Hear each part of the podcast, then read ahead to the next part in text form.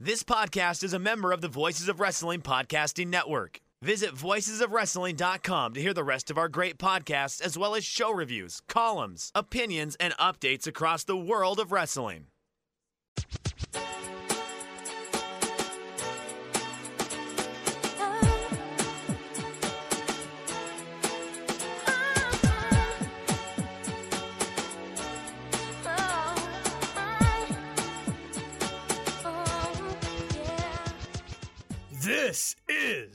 Everything Elite, the world's best podcast devoted exclusively to all elite wrestling and the elite extended universe. I may be joined as always by my good friend Mike Spears in the uh, Street Fight gear. What's up, Mike? Yeah, yeah. You know, it is fall ish, I guess. I guess it's officially fall and it's long sleeve season. So yeah, that's how it is. Hey y'all, it's Mike. Uh I'm doing pretty well. Uh still wrapping my head around some of the stuff that happened tonight. but that's what we've got the next hour, 15 hour 30 to do. Uh, how are you doing, AB? Hey, I'm doing okay, man. I uh my my trackpad stopped working. And so I've been having to I, I put my MacBook up on like a stand, right? And then I have an extra monitor. But because my trackpad, my extra trackpad, you know, that's like down on my desk stopped working, I have to like reach up to the MacPad or the MacBook on the stand. And so my back, like my upper shoulders have really been hurting. Uh, but I did some neck and shoulder yoga before Dynamite started, and I'm feeling much better. So I just want to put over neck and shoulder yoga. Thanks to uh, Sarah Beth Yoga YouTube channel. Good looking out, Sarah Beth Yoga. That's not a paid ad. That's just uh, a recommendation from me to our listeners. Also joined by Nate, aka Epitasis. What's up, Nate? What do you think about Sarah Beth Yoga? Um, nothing in particular. I don't know that I've ever watched any yoga on YouTube. I could probably use some some exercises for my neck and back because uh, I got a little crick in my neck. Uh, but I'm really disturbed by this notion that you, I guess, you bought a second separate trackpad. Yeah, yeah. To to to use on on your computer.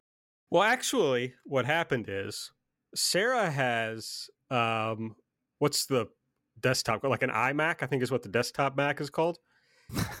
and so it comes with a separate you know trackpad and, and, and keyboard because there's not uh-huh. one on the desktop you know so uh-huh. i just took those and used them with mine in my office because it hurt my back and shoulders to like type sure. up and use the trackpad on my mac what is now what does she use she doesn't use the fucking thing at all. We bought this like two thousand dollar iMac, and it just like sits in this room where I do podcasts. Okay, so that's funny. Uh, you should buy until a she's fucking like, mouse. Until she's like, Aaron, um, I needed to find a picture that I uploaded to that computer eight years ago. Could you plug the trackpad and uh, and keyboard in? Sure, got it. That's very uh this guy could this guy be more married? He's talking about his wife's purchases. All those crazy wife purchases she never uses. Well, she had a, a laptop. I get so annoyed before. about them sitting in my breakfast nook. she had a laptop before and it you know it crapped out as as laptops do and it was time to buy something new and you know she rightly said I got a cell phone. You know, I don't really need a, a, laptop just for like around the house. You know, she doesn't work off of it or whatever. But instead of that meaning she didn't need something else, she decided that meant she needed uh, the, the big iMac that I stare at as I do this podcast. And, and, but you don't use that either. It's so it's just sitting there. No, it does okay. nothing. So this is all um, personally annoying to me. I would say um, your your whole your whole Apple situation over there uh, offends me as a computer user. That's all. I'm sorry. Uh, I mean, I'm not sorry, but I, okay. I'm in the. I guess it's not the, like that. In the market for a new uh, trackpad uh, keyboard setup. So, Again, I would say get a fucking mouse. I mean, that'd be fine too. I just need something that is, you know, disconnected from my MacBook. That's all I really care about. Mm-hmm. But I mm-hmm. haven't used a There's mouse. There's a great a thing now. Time. Aaron, there's the great things now called USB dongles, where I, the I have a power dongle. I'm using a dongle right now. It's a Yeah. Vava. Is that what it's called? that sounds fake. One and two. No, I got it off wire it- it- cutter. yeah, yep, that sounds about right. Yeah, It's, but, I mean, like, it's not. a- on, I don't know if it's a dongle. It's a USB hub. that's not a dongle. That's I don't a know what a fucking dongle is. It's a little thing you plug in your computer that your that your wireless mouse talks to. That's right. It's called. It's Vava. I was right about that. Just for the record. Nate, now I'm personally annoyed. Yeah, thank you. Um, please join me in my annoyance. That's how I like to I start am. the I show. took my Nyquil already for the evening, so if I do pass out halfway through the show, that's why. Um, that's all. If you want to see more things Nate is annoyed about, follow us on Twitter at everything AEW. You can find me at Aaron like the car. Nate is at Adipitosis, and Mike is at Fuji Heya. Subscribe to the podcast. Uh, if you use the Apple Podcast app, give us a five star rating and review. And if you want to support the show, the best way to do so is to go to patreon.com slash everything elite and subscribe. Uh, the month's almost over, but it's a big month coming in October. So subscribe now. We will kick off the show, as we always do, with Elite or Delete, the part of the show where we say what we thought was good and what we thought was bad from this week's episode of Dynamite. Uh, Nate, you're going to lead us off. What was your favorite thing, your Elite pick from this week's episode? My favorite thing from Dynamite is that they signed Lio Rush. Lio Rush, his much ballyhooed retirement lasted about as long as uh, we all expected it would, which is zero zero days, zero shows missed, uh, zero time off for Lio. Uh, basically, continued working for New Japan uh, from the day he retired and is now back with AEW. Uh, and then Lio, uh, just an insane promo package about his new gimmick, which is he's a wrestler that loves leveraged buyouts. uh, and somehow he makes this work because he's very engaging. He's very charismatic. Uh, there's just something about him that I don't know. For me, I just fundamentally want to like the guy. Uh, so he's on the screen talking about leveraged buyouts, uh, and I'm just like, yes, I'm into it. Let's go. I can't wait to see the leveraged buyout guy wrestle some matches. Uh, that was the that was the highlight of the show to me. Is that Lio's back? Lio's going to be featured. He's another you know top tier talent that's that's been on the market, uh, and he loves money. yeah, that's all. it, it, it, it's like the perfect Lio like promo. You know, like if you're someone like me and is an aficionado of Orange You Glad you asked us a question, like this is like just perfect. Like just like the B-roll shots of him talking about leverage buyouts, talking about you're using other people's money to do this, and then it's always my money, and it's just fantastic. And that's not to, and that's like the cherry on top that Lio Rush seems to be sticking around this time. So like having adding Lio to the promotion, just like the amount of possibilities here, because we're getting this Lio right now. We're getting we're getting Lio stonks right now. But six months from now, you know what we're going to get, Nate? The Blackheart's going to show up. Oh, I was going to say wife guy Lio. Oh, wife guy Lio's twenty four seven. Okay, good point. never stopped being a wife guy, but I can't wait until that happens. Uh, I I hope they reenact like beat for beat the uh, GCW homecoming storyline that he was the shadow behind Yoshihiko, and then it had like a just a ju- just unnecessarily long half hour match as the Blackheart with Joey Janela. So I hope they do that beat for beat here. And it's Lio Rush and AEW. That that's a win no matter how you look at it. Honestly, I think if they try really hard, they can put the Lio wife guy and the Lio leverage buyouts guy together. And Lio can be mad about purchases his wife made because they stopped him from doing a leverage buyout. What do you guys think? Um, it- it seems a little bit like this is informed by your own experience, which uh, you know that's that's the great. best right, you know. Um, yeah, I, I it feels inevitable to me at some point that he's he's going to do a Jake Hager and you know try and get his wife involved in an angle somehow, uh, and I will be. I feel like the promotion will be richer for it for sure. Yeah, the Catalina method about- has to has to be involved. Gu- guys, are we talking about the uncrowned Miss America, Catalina Hager? We are Almost we are. always.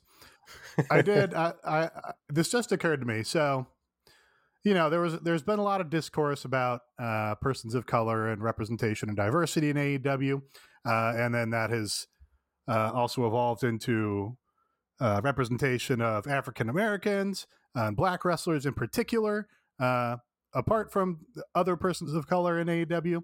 And it felt a little bit to me like when Tony just tweeted, I don't know when it was, a week or two, like, "Hey, I'm I'm talking to Lio Rush a lot." It it felt like that was a reaction to that discourse, right? That- Like that. Why would that come out of the blue otherwise?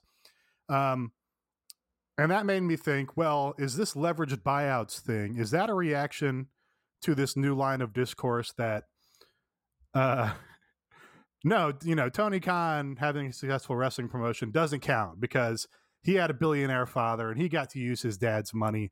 Uh, and he's not a self-made man. He he cheated. He skipped the line, uh, and all of his success with AEW doesn't count. Is that why he's doing the leverage buyouts thing? Because really, who likes leverage buyouts more than Vince McMahon, who basically bought the WWE from his father, using the WWE as collateral and using the profits from the WWE to pay back his father for the promotion? So I'm wondering if that's a comment.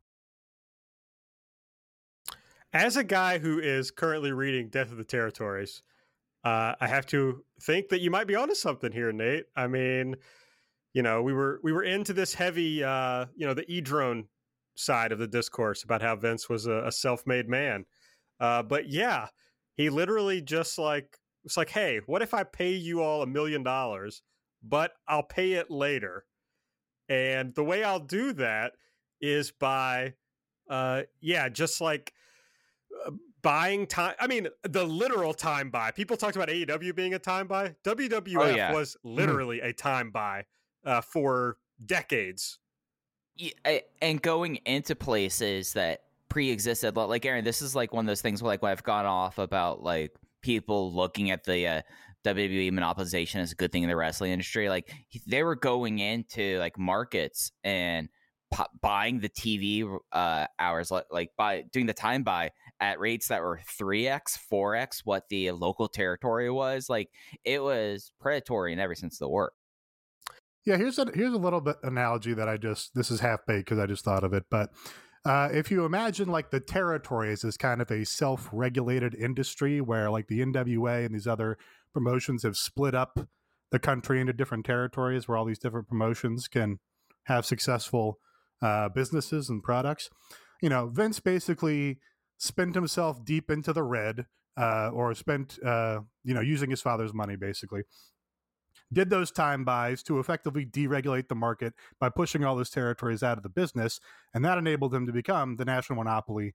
Uh, at which point, you know, he can recoup all that money that he spent in the red. So uh, it's it's really you know not a similar, not a dissimilar thing as like Uber, where it's like, hey, we're gonna disrupt, by which I mean destroy this existing industry, uh, in the name of you know this new quote unquote advance, uh, and in the process, you know, take this regulated market and turn it into a deregulated one. Uh, so then we'll have a monopoly over the market, and then we won't have any regulations to hold us back and you know make us do the the basic humane thing for employees, things like that. Um, so that's an idea. Yeah, it's it's Uber. It's the Amazon story of like Bezos being in debt and venture capitalists allowing him to be not just in debt, but like losing tons of money for years and years and years, uh, solely because yeah they knew that eventually he would control everything if uh, if it worked out. So yeah, WWF I think is the same thing. You know, essentially it's just a different because of the time. It's like he he did it slightly differently, but it's the same basic idea. So does this mean uh, leveraged buyout Lio is going to be a heel now? I don't know. I mean, uh, Lio is so lovable that I think it's hard to make make him a heel. Honestly, I mean, He, I don't mean, know he, if he can he can por- he can perform on. He has the performance skills to play one. sure, but he's like a perfect babyface. I mean, he's uh, he's got all the the great moves. Uh, he's very fun. I mean, this could just be a me thing, but I mean, I was giggling about this video for at least two and a half minutes into the ad break. I mean, it was it made me so joyful. Mhm. but yeah, he could be. Uh, I mean, it's it is a classic wrestling thing also to have a character on your TV who is uh, making fun of the guy who owns the other company. So I'm right. fine with that. All right, Mike, what's your pick for Elite this week? Well, we're talking about being getting into a break off of a promo, and Arn Anderson hid for, from the wrestling world for about like 45 to 50 years that he was from Georgia and he wasn't from Minnesota. He wasn't related to Gene or Ole Anderson. But boy, did the Georgia come out tonight with the promo we had with Cody. And just was one of those things that you're just like, oh, he's talking about pulling out a gun at someone in real life. Okay, Arn, you, are doing this on national TV. It just was like a wild moment, and like with the with like the overall window changing with Cody now. Like I know last week I was like it could be a blip or it could be a trend. Now we know it's a trend, and they're playing into it. And Arn Anderson being like, "All right, I'm no longer your head coach because I because you don't have the guts to pull the gun out." on someone was just insane and you know it's something that kind of stuck with me and i will it will stick with me for months thinking about this promo. Yeah this was easily the best thing that Arn has done in the promotion is just fully lost his mind on the microphone. Uh i don't really i can't begin to guess what they're doing with this stable with cody with this angle with Arn and Lee Johnson going forward at um which you know i guess I, I don't need to be able to guess everything that they're doing but it does it compounds the weirdness and, and, insanity of of this promo that it's like wait so it was was that a babyface promo by arn? Or was that is lee johnson a heel now? It's very confusing to me. Um but it was very exciting and unexpected television. um, yeah, this is you know the first time. I guess the other one good thing Arn has done in this promotion is when he when he blocked that one Malakai Black kick for about half a second. Uh, that was the other dope thing that he's he's done. So we've now got two cool things he's done. It seems to me that it has to be an attempt to like get the crowd back behind Cody, because in what other circumstance would you have somebody tell you know a guy who very recently was like one of your top baby faces you're a fucking loser and i'm getting you didn't do anything uh, to get back at this guy who tried to destroy your family. You're a loser. I don't deal with losers. Uh, don't talk to me and my son ever again. And he leaves. But he was right. Well like, he was yeah, right. he was right. Um you know wrestling fans often do not like losers. Um the part about leaving somebody's brain splattered on the pavement is unclear in what in what cities and what arenas that's a babyface line and what and when that's a heel line. Um, so yeah, I just I I can't. I'm not I'm not going to put myself out there and and feel that it's definitive one way or the other because it's it's totally unparsable to me. I cannot begin to try and translate it. Yeah, I think this is something that that it's really a week to week thing. Like we've seen, like that. It seems like trying to lean into the skid and readjust, or is it going to be like just I guess Cody is inspired by Arn Anderson telling a story about pulling a Glock on someone who was trying to take his car, and now he is going to be a badass. But I don't know how that's going to get the crowd back invested in Cody because, like Aaron, as you said last week, like Cody's role has been supplanted by the original, and then you know it's just where do you go from there with him? And it just seems like unless like this leads into like a heel turn, which like I feel like there's a lot of there's a lot of uh, real estate there for him to go down. I don't know like how you could turn this into like turning him back into like a into like the mega phase. Like it's it's going to be really interesting to see how this kind of comes off and i feel like it's one of those things that after it all comes back then we're like all right where when do they stop leaning to the skid or is it something that as soon as things were going like this with malakai black like all right we're changing this to this so I think it's a really fluid situation that i find pretty fascinating to be honest well, making it confusing has definitely increased my interest in it. I think if it was all, you know, again, it's another fucking stable dissolution storyline, which is, you know, they do to death in this promotion.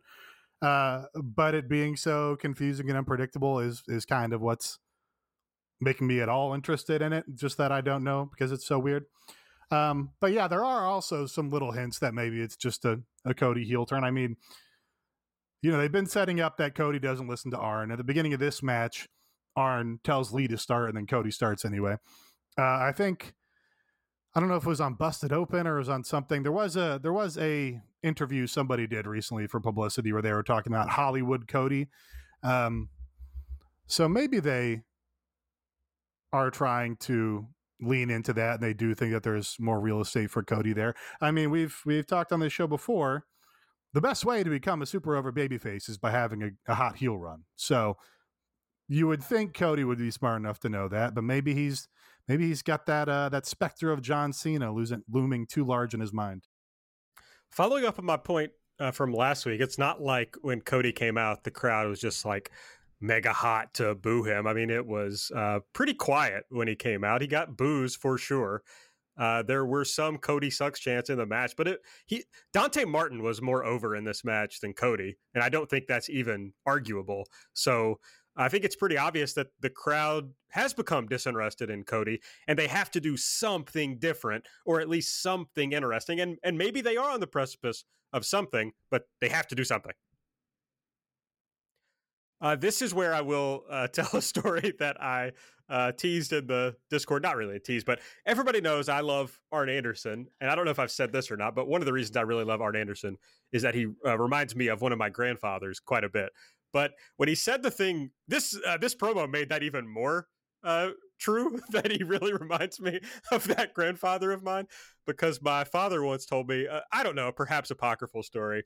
he gave me, my father gave me a gun that belonged to my grandfather, which is a, a Smith and Wesson 38 revolver, and he told me that uh, he was at this guy's house with my grandfather once. They were playing cards, and uh, things got heated among the card players.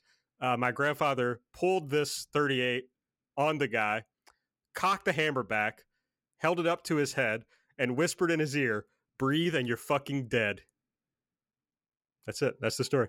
Seems like a little bit of an overreaction. Uh, hard to say whether it was an overreaction. Uh, these were Eastern Kentucky rednecks. Nate, you don't know. Uh, you don't know what happened before that. Well, it sounds like it was a game of cards. I'm just going. I'm just going by the content of the story. Cards is serious, baby. Could have been real money. Not, that's not like we're talking about. We're not talking about Magic the Gathering. We're talking about redneck cards. Come on. I'm sure we were playing Fucking a little jacks, stud or something. Jacks and diamonds. What, what, does that even mean? What does that mean? Jackson, the famous I'm, card game, Jackson Diamonds, that the, everybody loves. I, I mean, the I, joke, the little joke I was doing for myself is this is this character is a guy who is disgusted by the typical 52 card deck of cards. I, I, was going to. I was going to say, I, Nate, I just keep working on it. Um, Thank you. SNL could come Fucking, calling. I mean, fucking tens.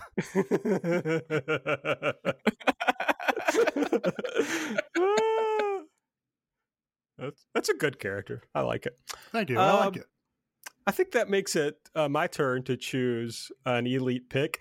I'm going to go uh, with an easy one and just pick the the 16 man tag, the Brodie Lee Memorial match. It was not only great action and a lot of fun, uh, but it had the satisfying conclusion of the the Dark Order dissension story. We got uh, Amanda Huber in on the action, Ty J out there, uh, negative one. I mean, had everything you wanted in this match. So an easy elite pick. I did not like this very much. What? Um, uh, I it annoyed me more when it's like, did we really do this whole stupid, annoying Dark Order dissension storyline for this payoff where they were were being just insanely short-sighted and selfish and disrespectful uh, and bickering during the match uh, until a widow and her son had to come out and be like, "Hey, my husband died. Stop being fucking pricks." Um, yeah, that was kind of stupid to me. Sorry. I thought that like as soon as this match got announced, and as soon as like everything was very clear about the tone of the show was going to be about Brodie, that was like, okay, they've been building to this. Like, it makes sense that this is the payoff here. It, it, it it's something that like the match itself, like there's a reason there's not a lot of eight on eight tag matches, and uh, like just it, it was something that like the big emotional moments hit there, and it was a lot of fun. And but when I saw like eight versus eight, my mind immediately went like, okay, this is why. And, and CMLL or other companies do cyberneticos. They don't tell everyone to get up on to get up on the apron at the same time. This is a reason why like you have to like pare down things like this. But it, it it's something where uh one it was awesome like uh John Silver's like biggest like I don't even know what what you call his ringside like uh uh obstacle course that he does? Like how like how would you describe like his spot there where he just goes he just goes just hog wild on everyone who is outside? He just clobbers people and then jumps back in the ring and is Johnny Hungee. Like him him him having an eight person version of that cracked me up. Yeah I thought it rocked. Hard for me to understand not thinking it mm. rocked honestly.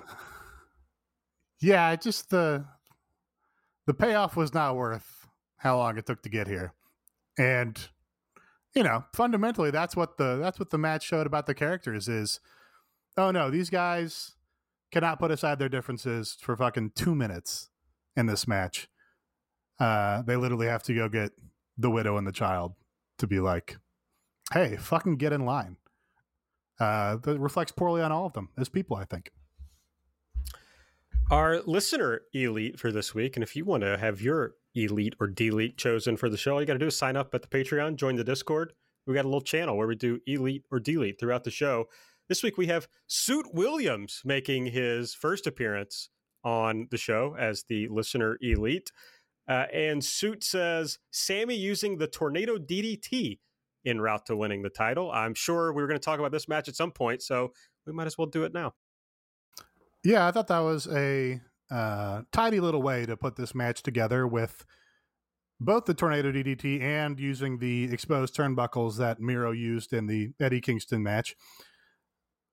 They tried to do a lot in those two little moments to account for the fact that they've uh, you know, kind of kind of fast forwarded to the Sammy title win here, I think.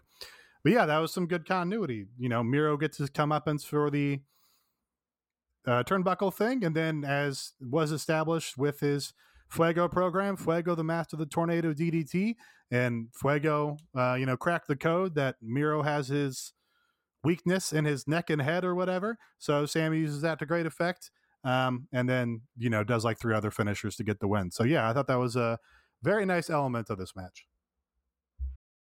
It's something like again hindsight. Now we see like how they've laid out this title change. I thought it was pretty effective, even though like heating Sammy up. Like Sammy's last singles match was wasn't that the Shawn Spears match that almost made you throw things? Nate was that the last singles match? yeah, yeah, yeah. Where Shawn Shawn Spears kicked out of the six thirty. Miro didn't, but Shawn Spears.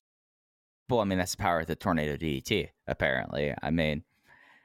Fuego's a bad gambler, but he, he he understands his psychology, I guess, or anatomy. But I the match itself, it, it felt like that as soon as they set this up or they're going this direction, that like this was the end for like Miro's title run, which was a whole lot of fun. And you know, with Sammy, it, it, it's something that like I know we've talked about this, Aaron.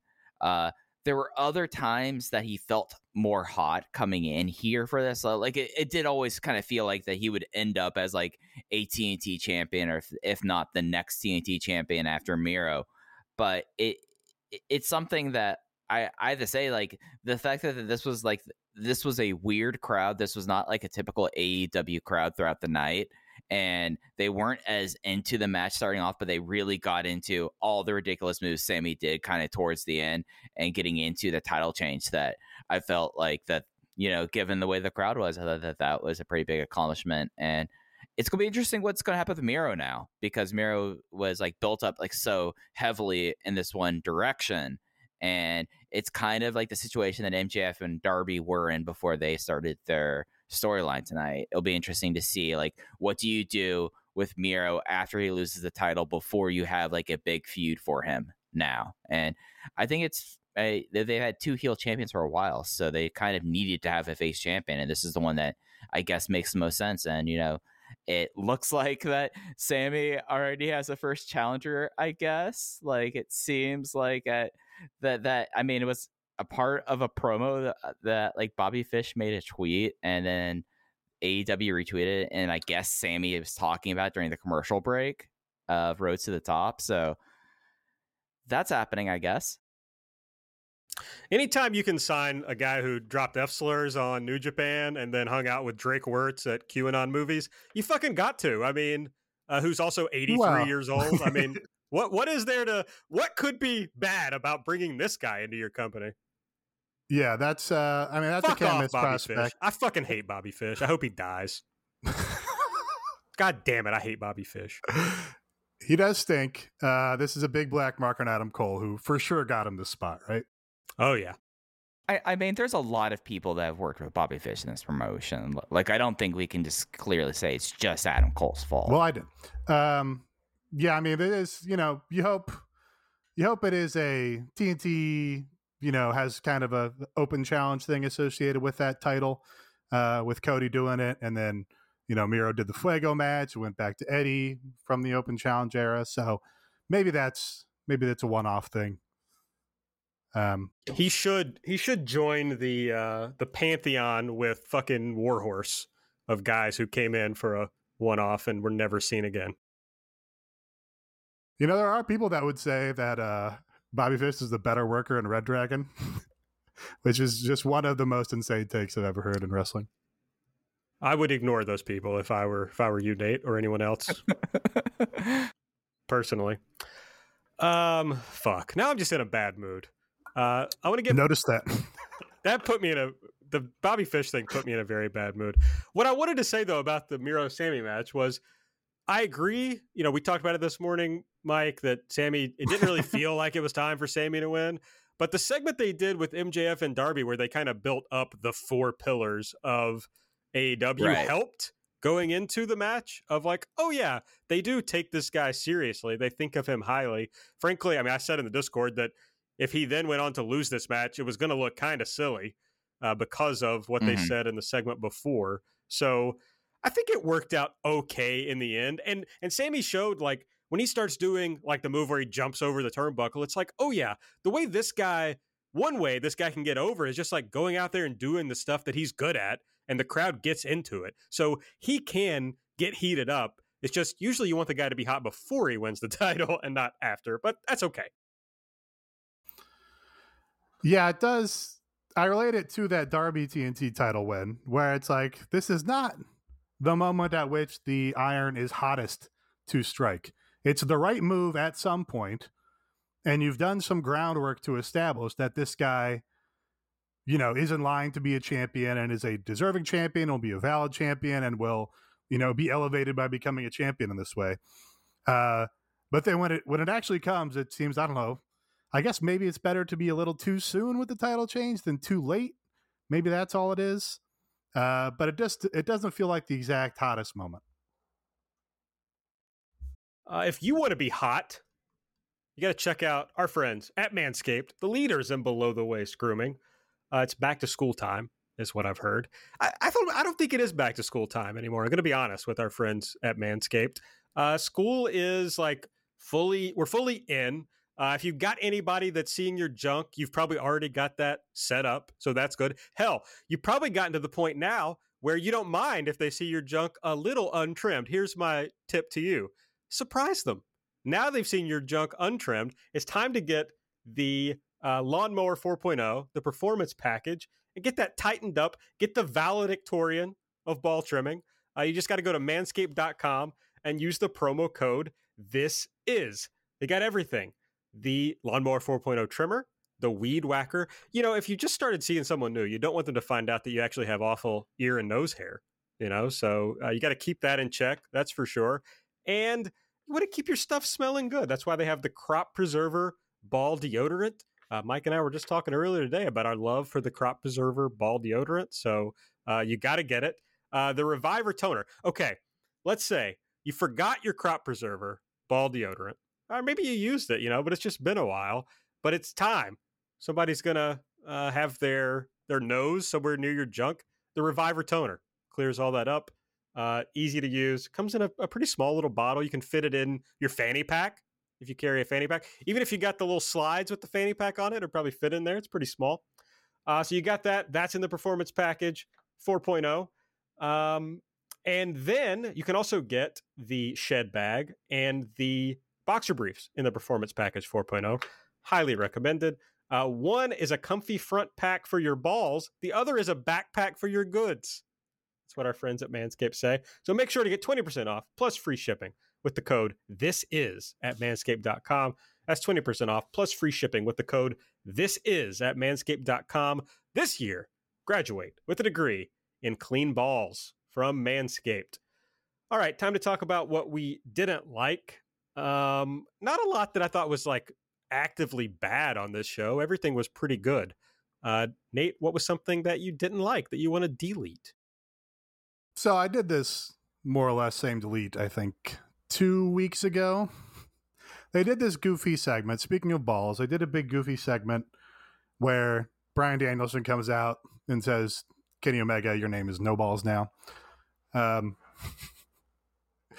really, you know, very illustrative. Bryan Danielson, uh, regarded and canonically in this promo, or and reg- regarded and canonically in this promotion, one of the most intelligent men in wrestling, if not the most intelligent man man in wrestling. Uh, which again is easy when your next closest competition is Mark Briscoe. Uh, but just very tickled by Kenny Omega, no balls. Issues this challenge to any member of the elite while all the elite are in the ring. Since Kenny won't wrestle him, he'll wrestle any of the other guys. Uh, and then, you know, the elite hunter comes down, they they go to fight in the ring and they clear out. Uh, and then just a total wet fart of an ending to this segment again. Kenny like walks up the ramp and and Nick Jackson's beside him and and Bryan Danielson's in the ring like, hey, don't you want to fight? Uh, and then I don't know, we go to ad break or something, and then like 40 minutes later, they're like, hey, uh, Bryan Danielson versus Nick Jackson on Friday in a graphic. Why not just have fucking Nick Jackson pick up the microphone and go, hey, Bryan, I'll wrestle you on Friday. It's right there. This this felt like a personal insult to me. This felt like it was motivated out of animus for me personally.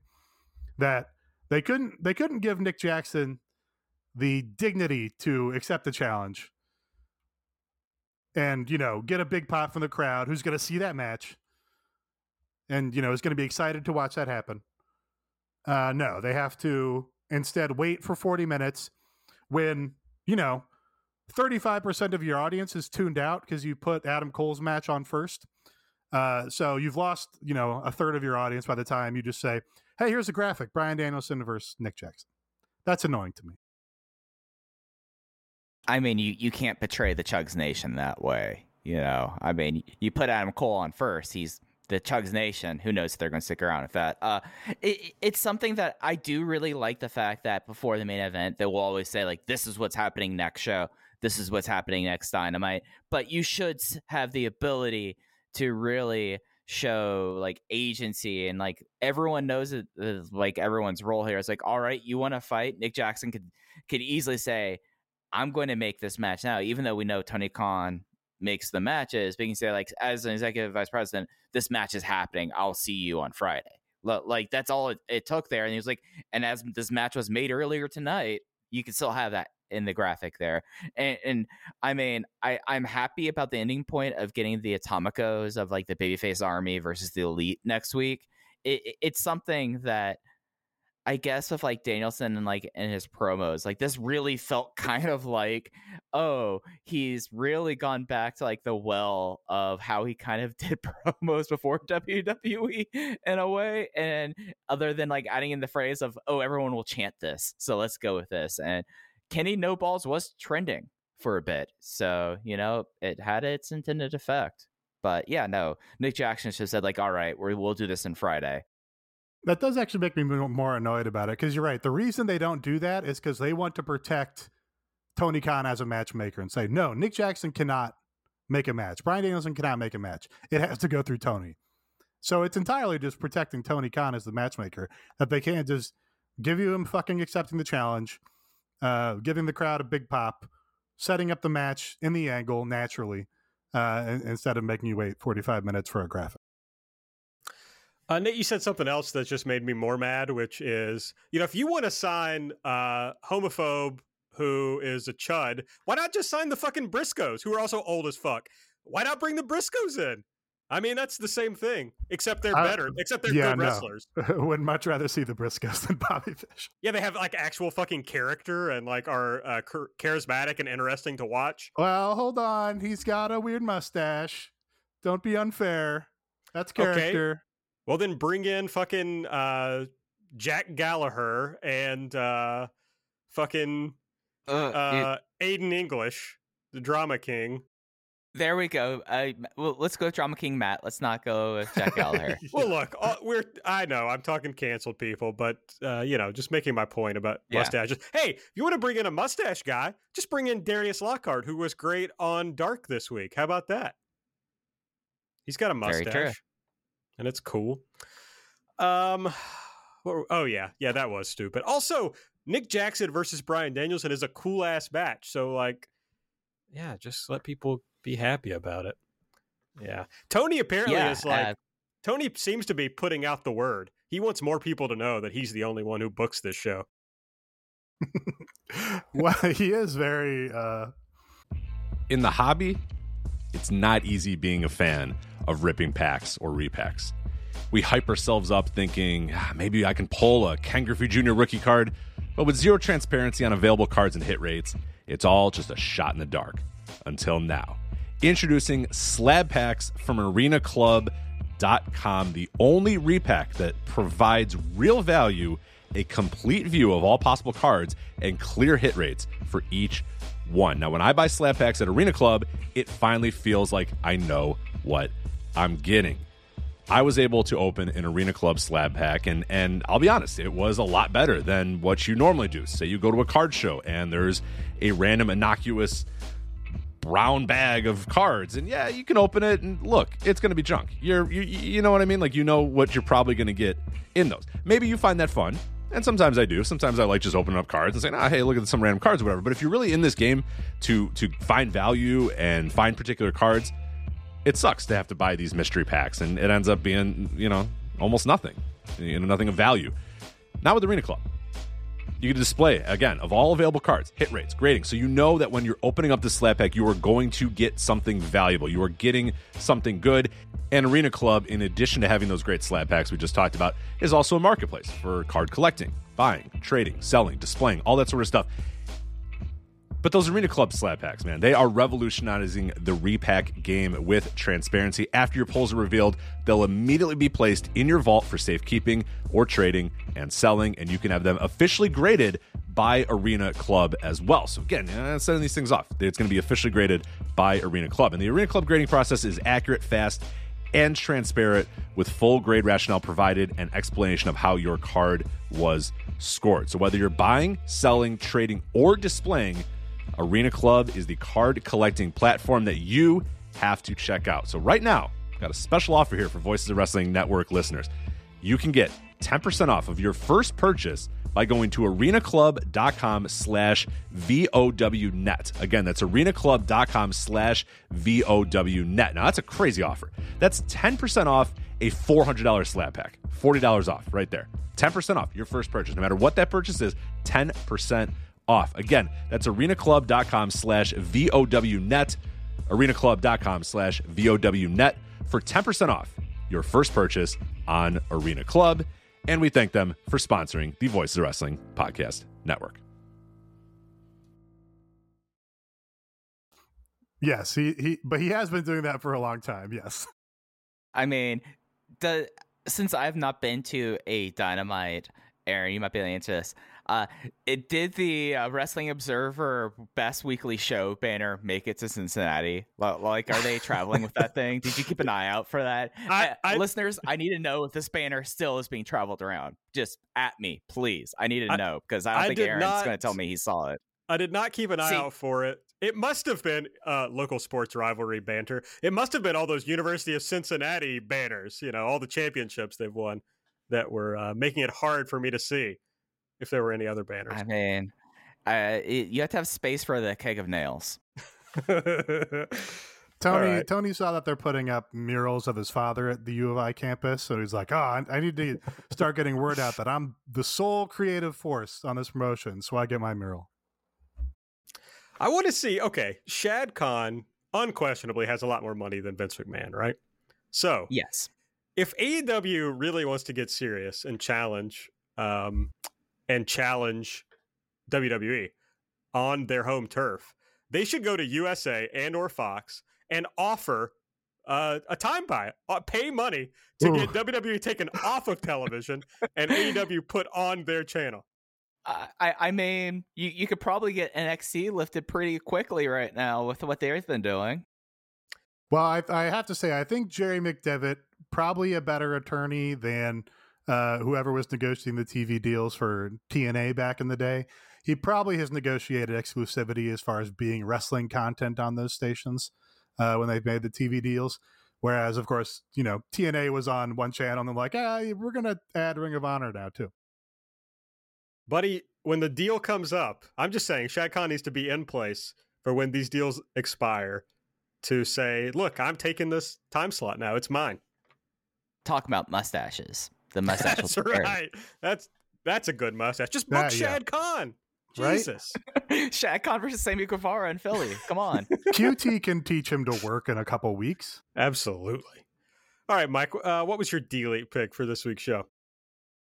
Yeah, so there's a lot on the show that I ended up enjoying, if only from like stuff that rocked or stuff that was like Arn Anderson talked about pulling a gun out on national TV. That's awesome. Uh, but like the one thing that there is something here, and I just don't think they went about it the wrong way. So I think it's the elite is the MJF and Darby, how that segment ended with like MJF obviously baiting, then Darby kind of his laconic delivery says, I won't hit you because you won't break me mentally. Then MJF just kind of like flips out because he's the bully who was trying to get the rise and he get the rise here. Like there is something here.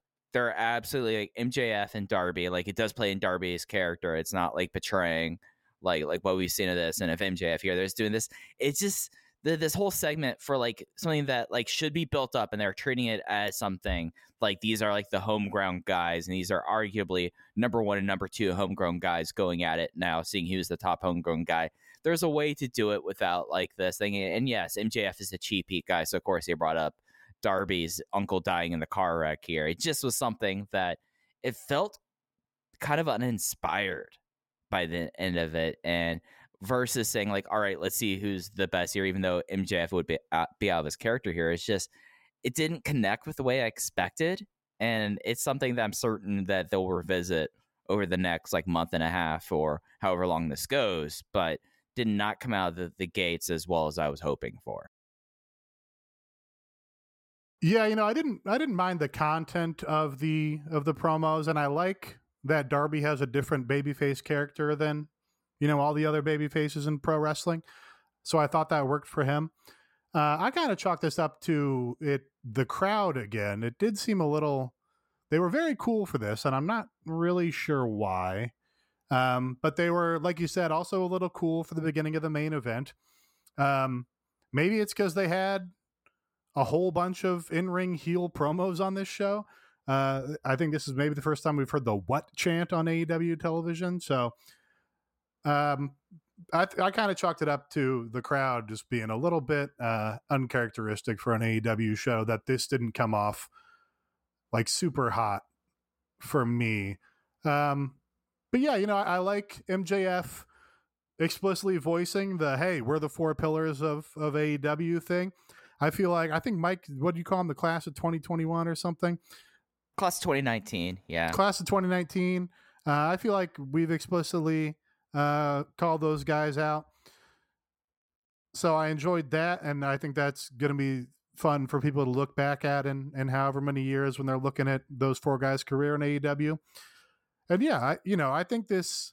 Oh, you know what? It also CM Punk. The I, the show suffered a little bit, I think, from CM Punk overshadowing things, or this crowd being so, I don't know, old WWE watchers or something that they wanted to do what chant, they wanted to chant for CM Punk, uh, and I think both those things uh, kind of hurt this segment a little bit. I agree the crowd wasn't cool or was cool for it, uh, but to me the easiest explanation is just that it wasn't a very good segment. That MJF wasn't very good in the segment.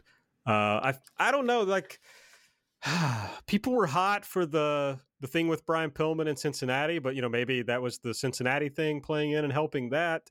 Uh, I, I think it's what Mike said that it just felt like MJF playing MJF instead of like more of a sincere uh, use of that character. I, I, just didn't think it really hit uh, in a good way, but we'll see if the, I mean the the fucking crowd is going to get into MJF versus Darby. There's like there's yeah. no doubt that they're going to be into that. I'm just not sure this was uh, the perfect way to go about it.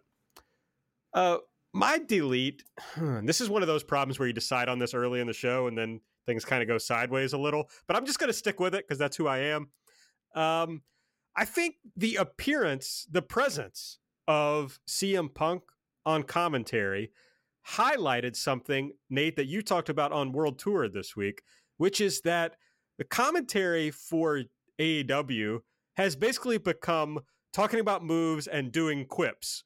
And there's really nothing else that happens on commentary. CM Punk comes out there and largely is trying to give some motivation for what's happening on screen. He's trying to give you some story and interject something into it. He definitely had some missteps on this show. There's no doubt about that. But him being like a, a solid B or B plus uh, really showed how bad the rest of the commentary has become on AEW. Yeah, I I thought that was especially bad on Rampage this last week, where it's plugs for future upcoming matches on the same show, plugs for matches on future shows, all of which are great. It's great to have a pro wrestling company that has their cards booked out in advance and promotes them. Um, and then you know plugs for merch and plug for the five different books that are being sold by people. And then moves which is great. It's great that excalibur knows the names of moves. Um, and uh, you know jr has to react to that every time. And then yeah it's a lot of quips uh, or it's a lot of pat lines. And cm punk uh, I think is really pretty strong in commentary. He does also have pat lines, but they all have pat lines. But even then, it's like, well, his are fresh. We haven't heard them a dozen times over the last couple years. Um, but yeah, there's nobody there providing like insight into the the story of the match, the uh, mechanics of the moves, the uh, psychology of the match, the you know long term story for all the guys honestly, who has done that best in this promotion was Veda Scott, who was in for one tournament and never again. Uh, but she had all that shit down to a science uh, and plugged it in seamlessly on every match she she commented. Um, and I'll expand on what I was talking about on Rampage because I was in particular calling out Taz and Ricky Starks on Rampage for doing this because they were nothing but quips and japes and tomfoolery back and forth at each other. Taz has been totally flanderized in this promotion. Like when Taz started with Team Taz in this promotion, uh, and even when he was on commentary, it was like, oh, that's Taz. He's a fucking badass. He knows his, you know, shoot fighting shit. Uh, he's going to come in with his his crew of violent guys, and he's going to talk directly to camera and threaten them, uh, and feel authentic, and feel urgent, and feel real, uh, and you're gonna be like, oh, that's a fucking guy from Red Hook, Brooklyn, that's dressing me down right now. Uh, and now he's just like a, a, a, funny commentary guy who does little jokey things on Dark, and that's his whole. He's been totally flanderized, uh, and it's too bad because he was better as the the violent Team Taz guy, uh, and even now when he you know tries to bring that energy to the Team Taz segments or whatever, it just doesn't it doesn't feel the same. I wonder with like Punk and being able to, you know, flesh out these storylines, flesh out the moves, like add the extra thing there is something that I've been kind of wrapping my head around and it's something that like he has like admitted and always like he was such a big territory guy, such a big Harley race guy, such like this. Like he was he's someone that like that is the kind of wrestling that he grew up on. That's kind of wrestling that he enjoys most. So like when so like him like going like, oh, you're calling the the lightning spiral the lightning spiral. That's a nerd thing. Like that, like it's just not his thing. Whereas like him fleshing things out there is something that he finds enjoyment in, and it's something that I guess the person that when I like think about like the standard three person booth on Dynamite that I feel bad saying that. I feel like that the role kind of needed to be there. Is is you'd expect like someone who would be like Tony Schiavone, like going like thinking about the storylines, thinking about stuff like that, and it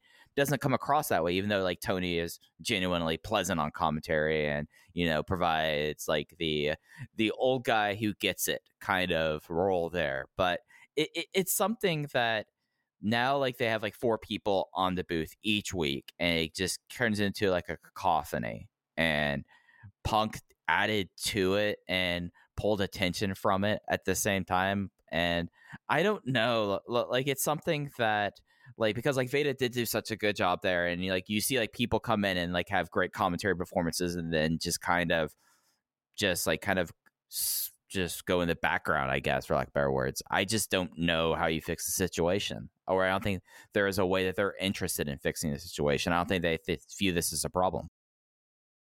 Yeah, I think the kind of the issue with Tony and then always having like guests, like CM Punk makes JR unnecessary, right? Because they play the same role. Like CM Punk is doing the, oh, he needs to hook the leg. Oh, he needs to do this old school wrestling thing. Oh, you know, the referee can't uh, keep an eye on 16 people out there at once. Like, you know, you guys talked about it on the, the CM Punk show. Like, CM Punk is an old wrestling guy in that sense. He shares all those same opinions. He even does all the same fucking football references as JR, except uh, he doesn't botch all the names and he's quick on his feet uh, and he's, you know, not 90 years old. So he makes uh, JR deprecated. And really, Tony.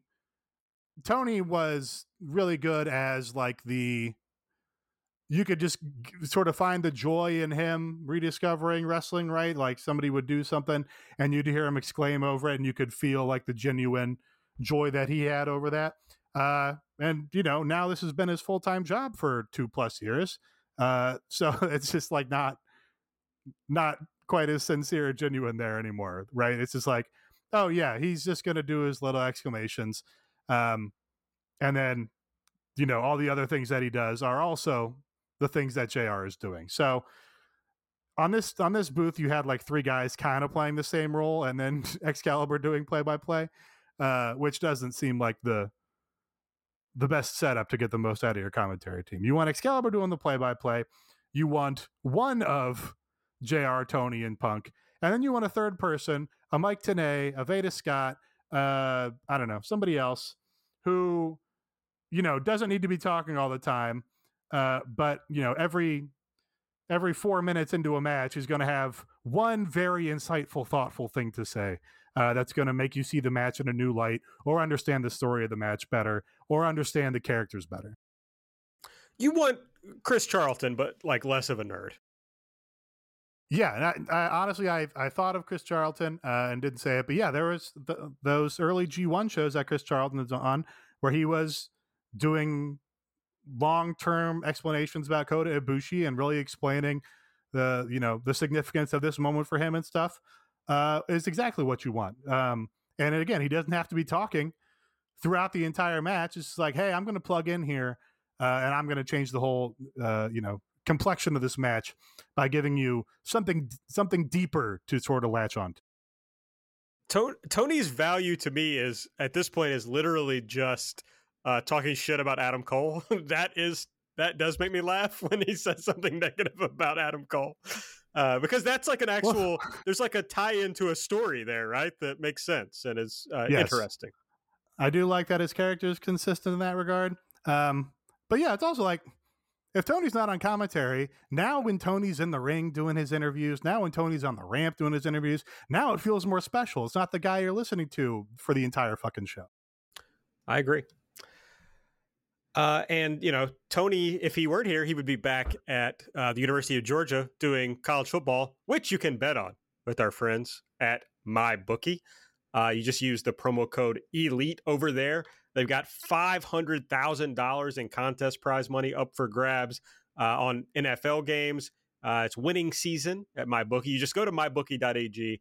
You choose from a variety of boosts and free bets, and you get in on the fan favorite hundred thousand dollars super contest. Uh, this is the one I was talking about. You pick five games against the spread each week. You win, you get a point. Each point gets you closer to the grand prize. Uh, those boosts and free bets are no joke. I know Oh, yeah.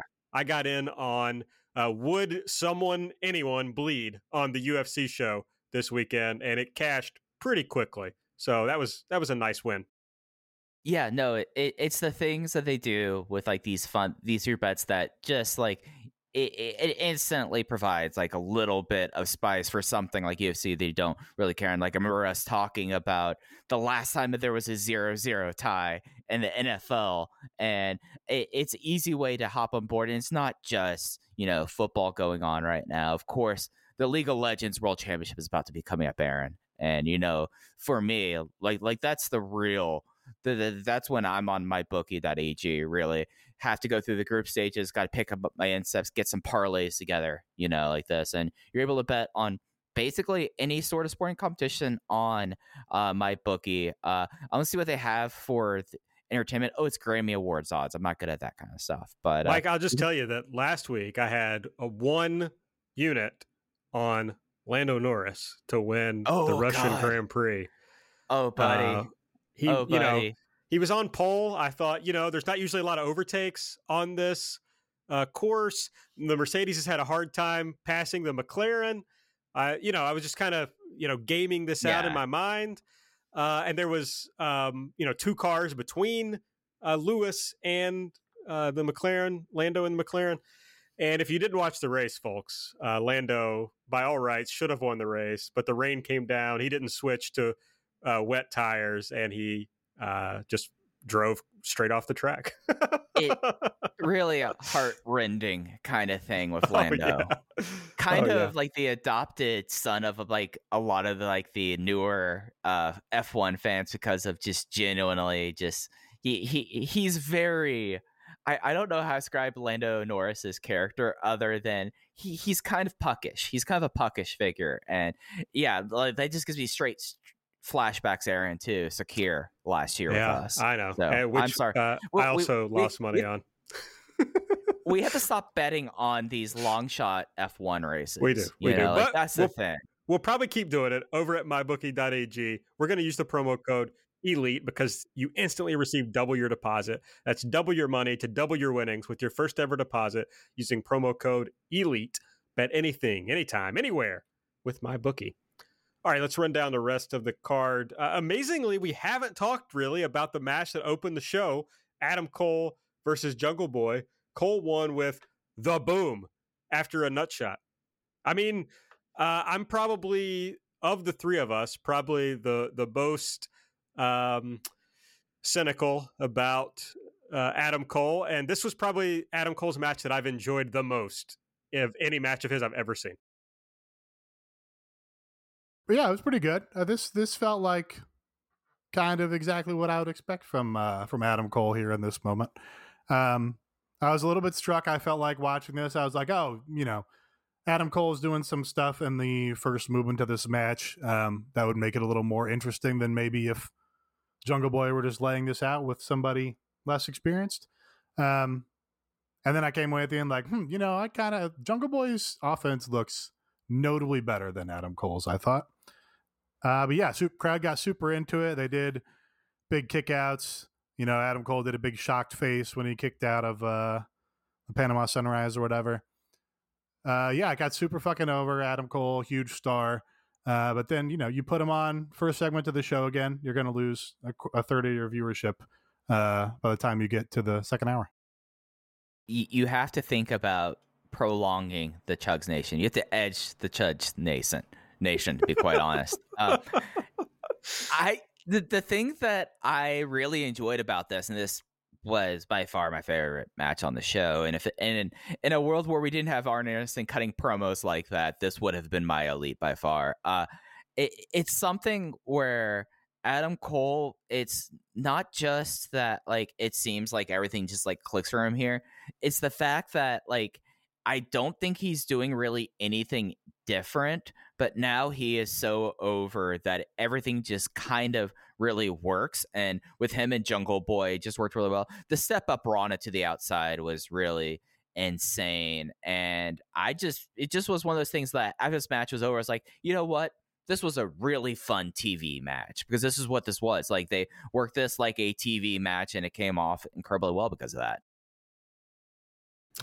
Yeah, it rocked. Uh, I had a lot of fun. Um, it's what you said was interesting, Nate, about the whether Jungle Boy's offense looks better. But my thought is this: well, it's not going to take long for QT Marshall to erase all of the Shawn Michaels influence and get him, uh, get Adam Cole trained into a good little worker. Should be soon. Uh, after the match, the Elite came out and did this the Kenny and Bryan thing that we've already talked about. Uh, then we had the Lucha Bros backstage with Tony Schiavone.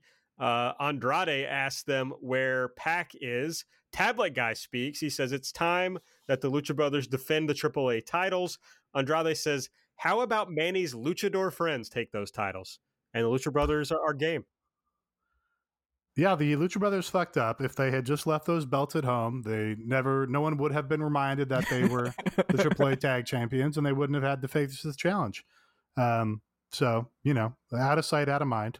Uh, but that's cool. It's a good, you know, next feud or program, assuming it plays out in, on AEW television and they're not just suddenly deciding to plug AAA matches.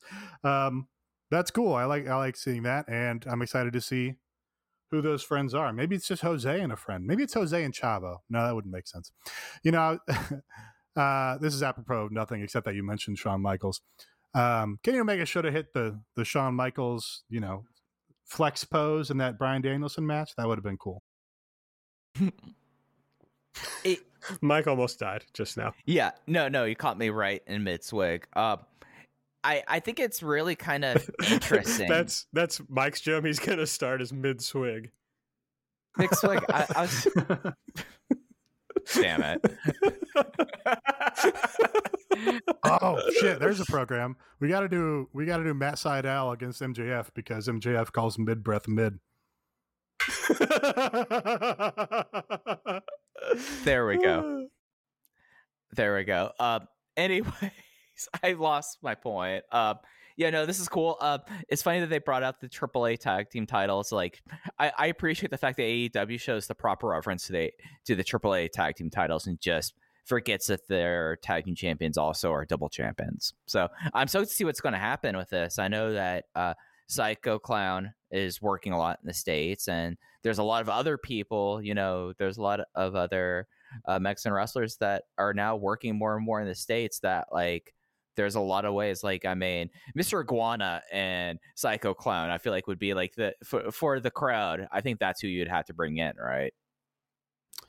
Um, like we don't we, we don't need uh we don't need uh, Dragon Lee and Bastia or Rush working through his fake uh, knee injury, right? We really need Psycho Clown and Mr. Iguana. I know they're not luchadors, but the only tag team I can think of that I want to challenge for titles is Moose and Masada. Konnan's got the book back in Tijuana, man. That's the best tag team going, if you ask me.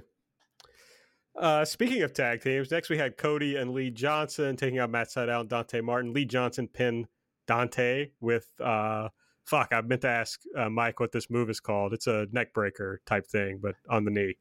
Mike took his headphones off, so he can't even correct me. Um, it was yeah. like an Ushigoroshi, except he. Yeah. Yeah. Ushigoroshi, that works. Hey, Jungle like Boy that. was doing a cool like pump handle lift thing in that match too. Remember that? Let's remember some moves that happened in some other matches while we're at it. Uh, yeah, then they or, did. or think about imagined moves that should have been another match. Yeah, that would have been good. Um, then they did the Cody and Arn thing. Uh, we had Mox, Darby, and Eddie versus Bear Country, and the motherfucking retrosexual Anthony Greene showing up in AEW. Uh, they finally did what you wanted them to do with uh, Bryan Danielson. The WWE guy got absolutely embarrassed. Mox pinned the retrosexual after the violent crown, and then after the match, for no reason whatsoever, Sting hit him with a scorpion death drop. uh, extremely funny to be like, yeah, they really put the screws to that ex WWE guy, the retrosexual Anthony Greene. I was, I, I mean, this is just what I do because my brain only focuses on one thing at a time. But just reading uh, Death of the Territory, it's very funny that Vince would sign a guy like Paul Orndorff away from a territory, and then the next time he did a show there, he would have Paul Orndorff beaten by some jobber. Just like a very funny thing to do. Yeah, he sucks. Big time. uh, yeah, I would, you know, I, I think personally, in terms of relevant wrestling promotions, beyond at least a couple tiers ahead of WWE. So that's that's just how I think of the retrosexual. Absolutely. Uh, Evolve legend, the retrosexual Anthony Mhm. Greene. Hey, Evolve contemporaries, Eddie and Anthony in there together. That's right. That's right. Their careers have really diverged. Uh, we got a, a pre-tape for uh, Ruby Soho and Britt Baker. They've really liked doing this thing where it's pre-tape where they're like talking back and forth to each other, but you know it was taped separately. Uh, Ruby said she felt like she never had so many people in her corner. Britt said that was just because they liked the song that she comes out to, and she's got to go to the back of the line. Uh, Ruby agrees that she knows she's not entitled to an immediate rematch, but she says next time you're going to face the consequences. So this is also a thing they're doing that's like you don't get rematches in this company unless you're Cody. Uh, you have to go to the back of the line and, and earn your your rematch. It's a special power that Cody gets with the Ace Tunnel. You know, I mean, the elevator lets him make rematches. So, I mean, technically, everyone should try to take over that and they get the rematches. Did get a little joy out of CM Punk calling attention to Cody's garish entrance. Cody comes up and CM Punk's like, wow, that seems like it cost a lot. For, for Cody, you do this? Him? Uh, HFO came out. Matt Hardy says, Yeah, that was, yeah, I imagine, was that Jason Bateman voice, Mike? Yes, I was doing. j- I was doing that Thank you. voice. Thank you. Thank you for acknowledging that. Matt Hardy says a year and a half ago he was supposed to debut here in Rochester, but that was deleted because this place didn't deserve him. He gets interrupted by Orange Cassidy's music, and that went into the 16 man tag that we talked about. Uh, John Silver won by pinning Jora Johl after approximately 1 million finishers, and then they did the Dark Order reconciliation angle. Uh, we got the Lio Lio Roosh uh, money tistic pre tape. Oh my God. No. oh, you said it. Um, now we can finally get that uh, Bryan Danielson versus Lio Roosh dream match that, that Danielson tweeted about five years or whatever. Uh, this only just occurred to me. To- Uh, you know if, you, the- if you don't know the lore, folks, uh, that's uh, Bryan Danielson had done some interview where he named, you know, all the all the luchadors that he wanted to Blue uh, Panther. imagine himself wrestling. He's like, oh yeah, you know, I want to face uh, uh, Blue Panther and Roosh and blah blah blah. And Re- Lio Rush, of course, saw this and at that time, not being aware of Roosh, the luchador, he thought it was about himself and did a quote tweet with with eyeballs.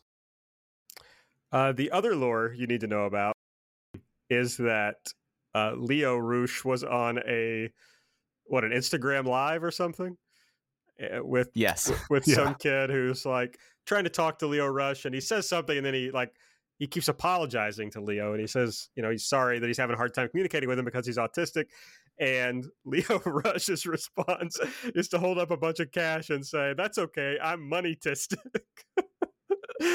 which uh anyway my point was the way they brought in crying CM Punk guy they should they got to bring in the money tistic kid uh and do do a bit with him I think that would be good That's the gimmick now. So That's right. That's what they should do.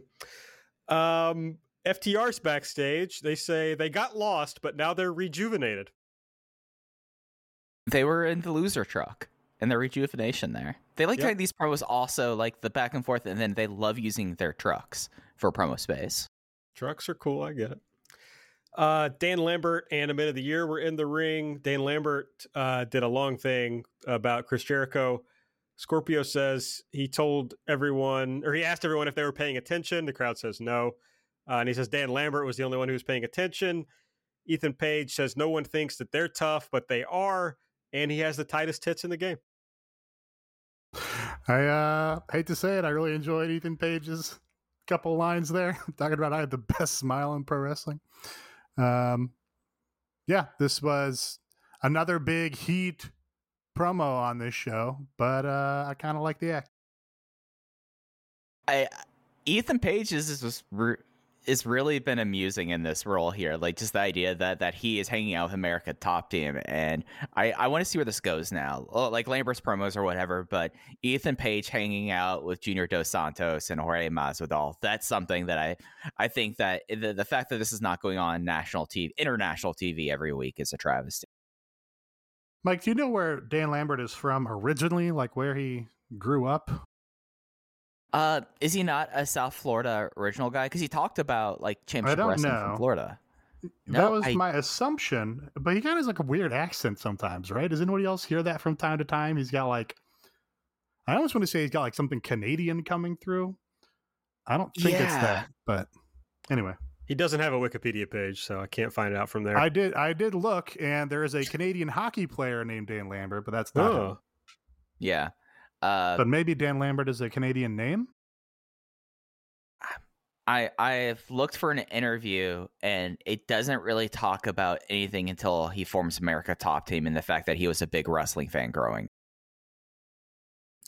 Uh, this segment to me just highlighted like uh, I think what I maybe we have been saying that like the one thing Ethan Page doesn't need is a guy to talk for him. He was the only one in this segment who was able to just steamroll right over the crowd doing bad stuff and uh, get his points across and do what he wanted to do. So, I mean, that's the thing that Ethan Page is actually really good at. So it'd be okay to just let him do it on occasion. Uh, next, we had a pre-tape for Hikaru Shida. She says she's achieved a lot in AEW, and next up is her getting 50 wins. And they play this into uh, Serena Deeb's apparent return from injury, who will be trying to stop her from getting to 50 wins. And that'll be next week on Dynamite. So, you know, it's great that they've got a big Hikaru Shida match on the anniversary Dynamite. That's nice. Uh, does once again expose the idea that this women's promote this women's division is well booked, uh, because they taped a Hikaru Shida match that would have been for her 50th win on Dark. And only after it was taped did they realize it would have been her 50th win. So they cut it from Dark and added it as a Dynamite storyline. So this would not have existed. This story would not have existed. This match would not have existed, except that probably some Twitter account pointed out that she just got her 50th win. And, you know, somebody in the office saw that tweet going around and said, oh, shit, we should do something for her 50th win. Let's cut that match from Dark. So, you know, no long term planning there. Uh, it's great that they're able to, uh, you know, be nimble about it and, and make hay out of it. They're very good at doing that. But, you know, th- this is not uh, a symptom of them putting a whole lot of thought and effort into booking this. This got us into the women's portion of the program, uh, where we had that, and then we had uh, TayJay versus the Bunny and Penelope Ford. Anna Jay submitted Penelope with the Queen Slayer, so we finally got uh, a clean finish in one of these matches, which was uh, much appreciated. All the girls have matching gear now. That was nice. Also, I enjoyed that. Good little match, I thought. Tay kicking people. I love to see that. Just destroying people. I, Tay working a knee cell, covering up. Like I thought that was really well done too. You know, I bid on it. I yeah, I thought this was lot of fun. It'll be interesting to see now, like since they're not confirming what the secondary women's title is, but now like we, we see like it's not just that TayJay had own gear, like they had a new song, they had an entrance video for it, and I I couldn't tell, but it felt like that uh the bunny and Penelope Ford did as well. And then after that, we finished the what third women's segment in a row with a pre-tape for this story they have ongoing with Jade Cargill, Thunder Rosa, and Nyla Rose. And we learned that I think we learned in this segment. We learned at some point that these three are going to have a match on Rampage this Friday. So, you know, it's hard for me to complain about three women's segments on the show, but it still feels like, um, man, here's just let's throw all this together. Maybe people will take it and not complain. First Cracker Barrel clash in a while. That's true. They should use the Cracker Barrel for this for sure. I mean, where is the Cracker Barrel right now? Like, that's the question I have. Oh wait, I wonder if Shad has a, a warehouse, you know, like the WWE prop warehouse. If there's Yeah. one in Bailey's place. wait. We have uh, three women of color in this match. They should destroy the Cracker Barrel at the start of the match. No. Folks, okay, great. the That'll be on glass crack Rampage. bar- Cracker Barrel. Right. Uh, The then we have the glass. MJF and The glass, the glass, the glass Cracker Barrel. I don't know if that came across. Did everybody hear that? yes, I did. Yes, yes, we did. Got it. Should I Got it. take it again? Yeah, one more time. Okay. The glass Cracker Barrel of oppression. We lost our video, folks, so we're we're flying blind here. Fun blind. the MJF and Darby segment happened. We had uh, a Miro Sammy pre-tape to build up to that match, and then uh, Sammy is your new TNT champion uh, with the 630, and I think we covered all that. So that was dynamite for this week. Uh, if you want to support our show, the best way to do so is to go to patreon.com slash everything elite. Uh, it's got it all. We cover everything that AEW does, either on this show or on the Patreon. So if you're a big AEW fan, it's the best place to get the most AEW coverage. Uh, and we got three tiers. Go on the site, check them out. You'll get the get the sense for what those are all about. Uh, but you know, our main shows are light on Wednesday, previewing Dynamite, breaking down Dark and Elevation. Nate doing the BTE quick hits. We do on the weekends World Tour, which is a Rampage review show. We do bonus shows. We had an all out retrospective and preview. We had an all out instant reaction. We will be doing This is Bryan Danielson, should be coming.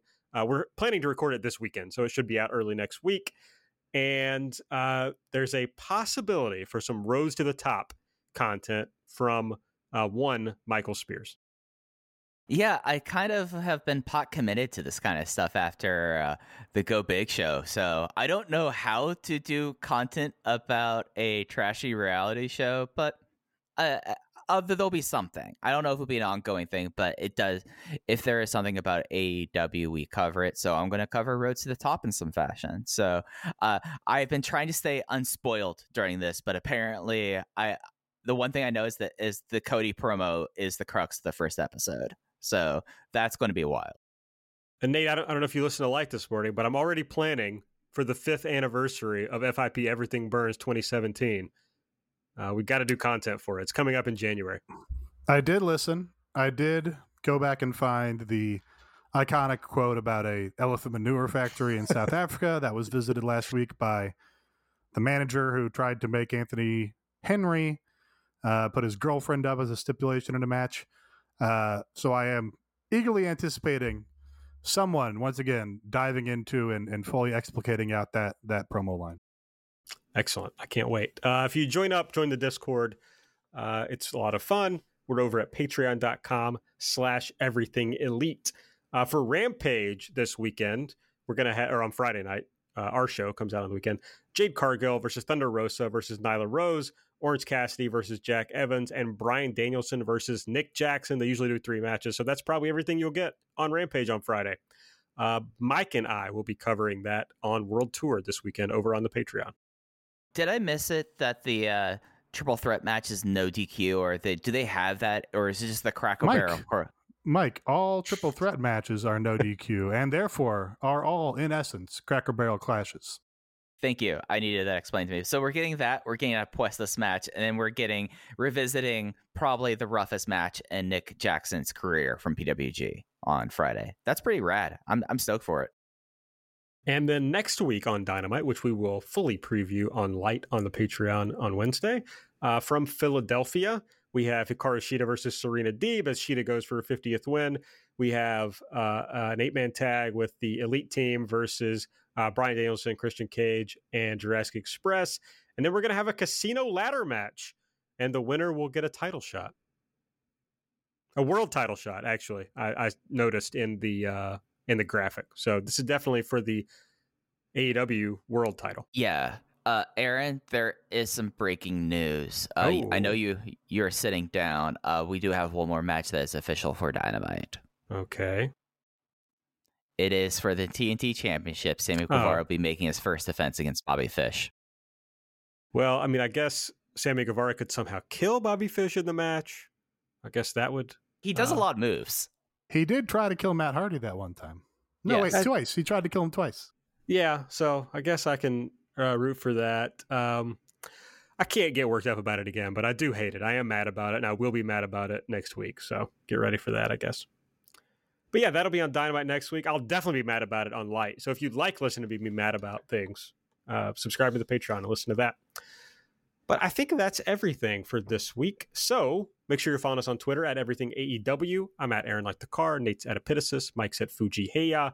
Subscribe. Give us a five star rating and review. Go to patreon.com slash everything elite. Use the Manscaped code. This is the MyBookie code. Elite. Do all that stuff. For Mike, for Nate, I'm Aaron. We'll see you next week.